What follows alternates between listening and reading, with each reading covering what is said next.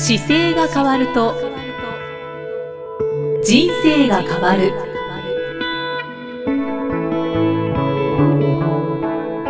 こんにちは、生きみえです。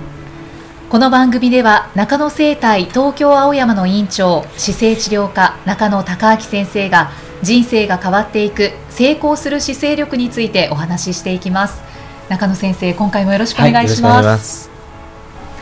さて今回はリスナーの方からい。ただいたご質問にお答えいただきます、はい、イニシャル MT さんからいただきました。ありがとうございます、はい、ありがとうございます。運動後のケアについてのご質問ですね。この MT さんは年齢は46歳。身長は160センチ。体重51キロ。女性の方です、うん、いつもためになるラジオありがとうございます。趣味でヨガとインドアのクライミングを週2回ずつやっていますヨガはおよそ5年クライミングはおよそ2年ほど続けています。仕事は立ち仕事が多いです。右の座骨神経痛を数年前に経験しています。2日前に突然左腰回り大臀筋中殿筋あたりに痛みを感じました。運動中ではなく普通に立った時に発症しました。これがいわゆるぎっくり腰というものか分かりませんが前屈の際に特に痛みがあり最初は寝返りや着替えなどに苦労しました。しびれはありません。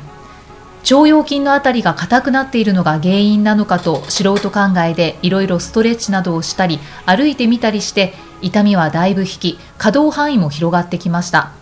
背伸びは1日数回行い足首ストレッチや足首回し自分なりに運動後もストレッチなどをしていますがやはり日頃のケアが足りなかったのかと反省もしています。長距離ランやいろいろな運動をされている先生に質問なのですが日頃運動前後に何か心がけておられることやされているケアなどがあれば教えていただきたいです。海外在住なのでお風呂に入るということができないのですがホカロンなどを使ってたまに足元を温かくしたりはしています。先生が怪我なくいろいろな運動を長く続けていられる秘訣などを教えていただければ幸いです。よろしくお願いします。はい。ありがとうございます。いただきました、はい、えっ、ー、と MT さん、はい、左腰回りの痛みを突然感じたということで、ね、これぎっくり腰になるんですか？そうですよね。たあの一般的にはぎっくり腰って言ってもいいと思いますけどね。ちなみにぎっくり腰はななぜ発症するんですか、ぎっくり腰ってあれなんですいろんなものが含まれてぎっくり腰なんで突然痛くなったやつみんなぎっくり腰なんです。あ突然痛くなって痛くなったのは腰が全体的に痛くなったものはぎっくり腰っていう、まあ、俗称というか、うん、通称そなので、はい、なのでもうこのケースだとぎっくり腰になってねって喋る会話の時に言いそうだからぎっくり腰ですよね。ぎっくり腰ですね。原因っていうのは？原因は動かなくなってしまっていることがやっぱ多いんですけど、はい、この方のはやっぱり右肩右の座骨神経痛を数年前に経験していますっていうのがあるので、はい、この時点でやっぱり右のお尻もそうだしその書いていただいている腸腰筋っていうのも問題がありそうだし、はい、腰の関節面にも多分問題がありそうだと思うんですよね。だからちょっと問題点は腰の腰でもその股関節っていう動きが、はい、この大臀筋中殿筋ってところにかなり大きな影響するんですけど股関節の可動範囲はちょっと左右ともに問題があるんじゃないかなっていうのはこ書いてもらってるのを見るだけでもそんな感じがしますけど。そうなんです。硬、はい、くなっている。そうですね。硬くなってるっていうのは要はあの正しい可動範囲からが取れてない状態で動かしていることが多いので、この場所に負担がかかりやすい使い方をしてるんですね普段動かなくなった集合体になっているとどうしても例えばそうですね片足ずつこの方ののケースだと足を抱え込んできて仰向けに寝て寝た状態で、はい、抱え込んだ時にちょっと左右ともに胸まで膝が届かないとかっていうのがちょっとありそうなんですよ。でそういう動きの制限が持ってるような股関節に今なってきてるので、はい、その周囲の問題点がちょっとあって痛めたんだろうなとは思うんですけど適切な体のこう可動範囲ですかね。がちゃんとそもそもあのあるかどうかっていうところがちょっと今怪しくなってきてる感じなので、そこをちょっとチェック本当はできると一番いいんですけど、えーまあ、でもその中でも可動範囲が広がってきましたって書いてあるのでそうですね、えー、で歩くことはすごいいいことなんですよ。あそうなんです、ね、歩くことはすごいいいことなんですけど立ち仕事とかの中で多分ちょっと使ってなかったりとか、はい、この今のここ5年より前の状態の時に動かせなくなってる部分が多分あるんだと思うんですよね。じゃあ MT さんがされたこの、いろいろストレッチをしたり、はい、歩いてみたりしたっていうことは、まあ、痛みもだいぶいいですそれもいいことだし問題ないんですよね、うんうんうん、ちょっとでも治療した方がいいんだろうなっていう感じがしますね一回こうあの運動器系の問題点でちょっと国によってどういう先生がいるかわからないですけど、はい、正しく股関節が動いてるかどうかっていうのは例えばこの将来っ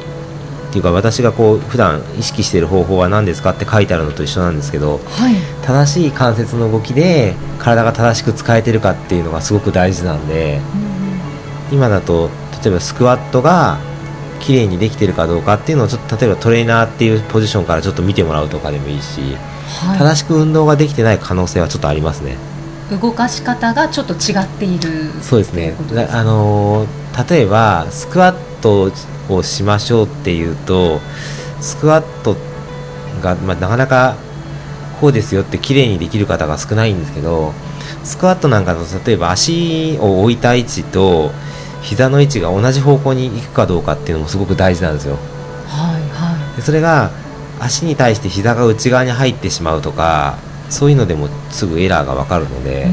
難しそうですねちょっとねちょっと難しいんですよね。なので今の現状のこのちょっと痛くなったことに関してなんかトレーナーでもトレーナーの人が見ても多分分かるものがあると思いますよ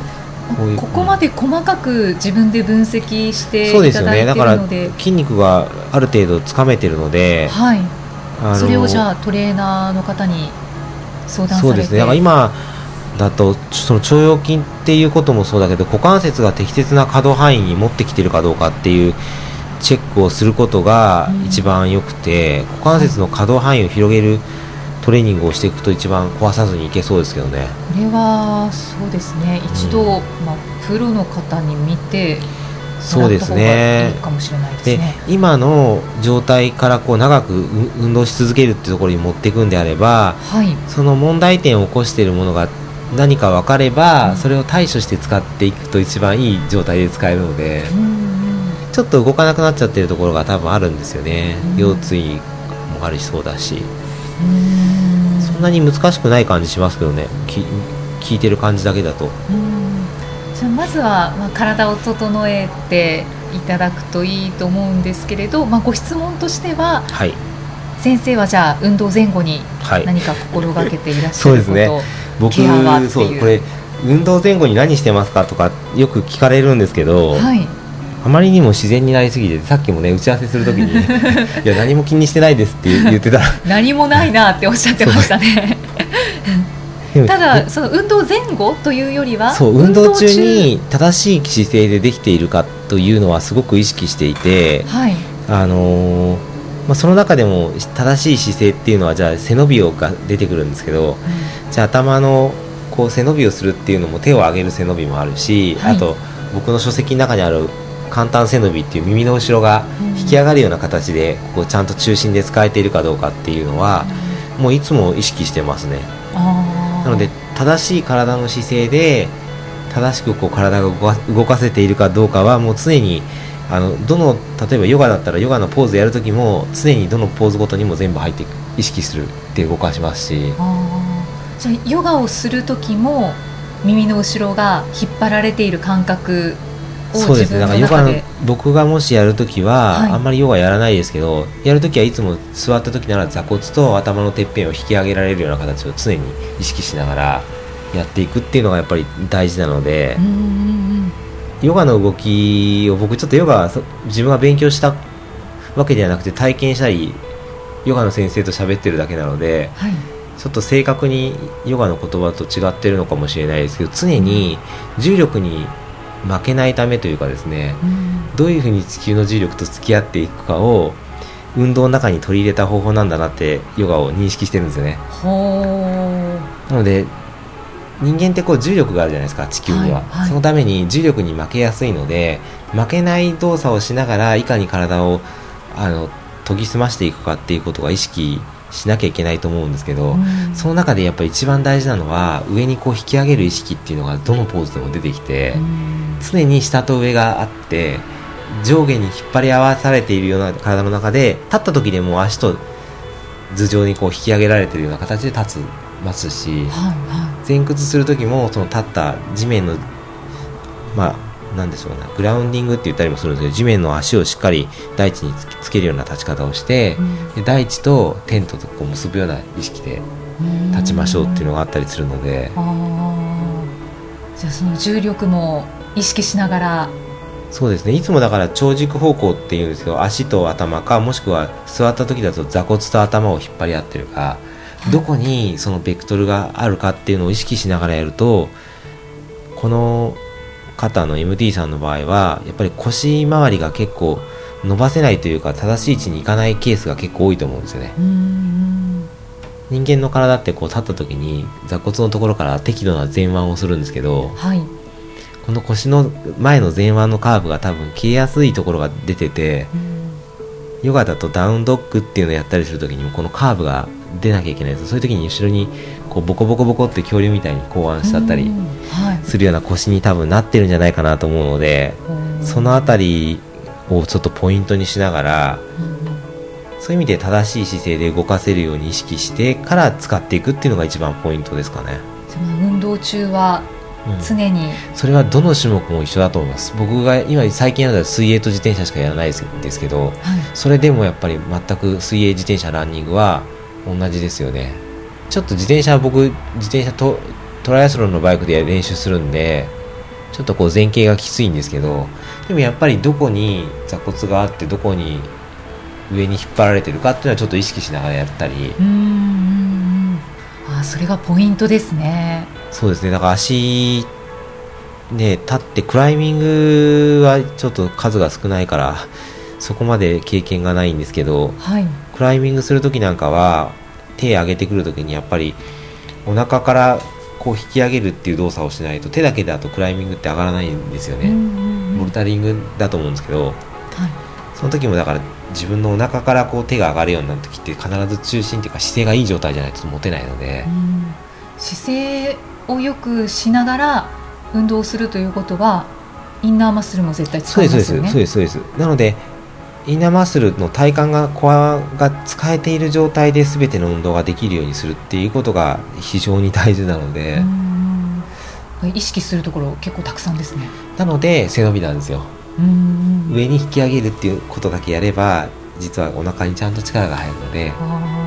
背伸びをしなが確ら運動しなさいっていう感じになるんですかね。本くと。はい。じゃあ運動の後にはい。何かされているケアなどはありますか、運動の後にしているのは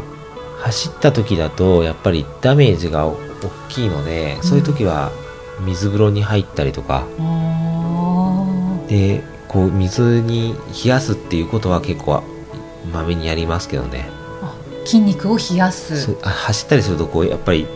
繊維が切られちゃうんですよね。なのでその後にちょっと冷やした方が筋肉をぐっと収縮させて早く回復しやすいので。じゃあそれはどのスポーツもやっぱりえ運動のーとね後は、そうです。そういう意味ではクライミングの後はいいかもしれないです。ヨガの後は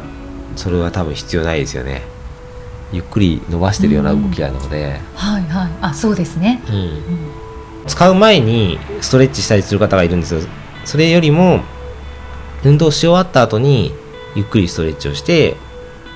整えるっていう方がいいですね。結構準備運動を入念にして運動をする方も、まあ、いるんじゃないかと思うんですけどね。と運動の前はそんなに伸ばすストレッチはしなくてもいいんですよね。うんじゃあ後ですね。後ですね。後に。じゃあ十分にストレッチして伸ばす？初めに伸ばしちゃうと筋肉がね反応が鈍くなるんですよ。あそうなんですか。そうなんです。なので例えば昔やってたようなまあアキレス腱を伸ばしたりとか、はい。足の股関節をこう伸ばしたりして走ったりすることが昔多かったんですけど、それよりはた叩くぐらいの方がいいですね。叩く？さすったりとか叩いたりして、はい。あの筋肉の固有感覚受容器っていうんですけど受容器をこう少し生かすために触るとい生きるんですよね。そうなんですね。でそれでさすってからスタートした方が反応がいいですよっていうのがあるんですけど伸ばしちゃうとボケちゃうので感覚があそうなんです手なんかでもこうぐーっとストレッチしてた後に力が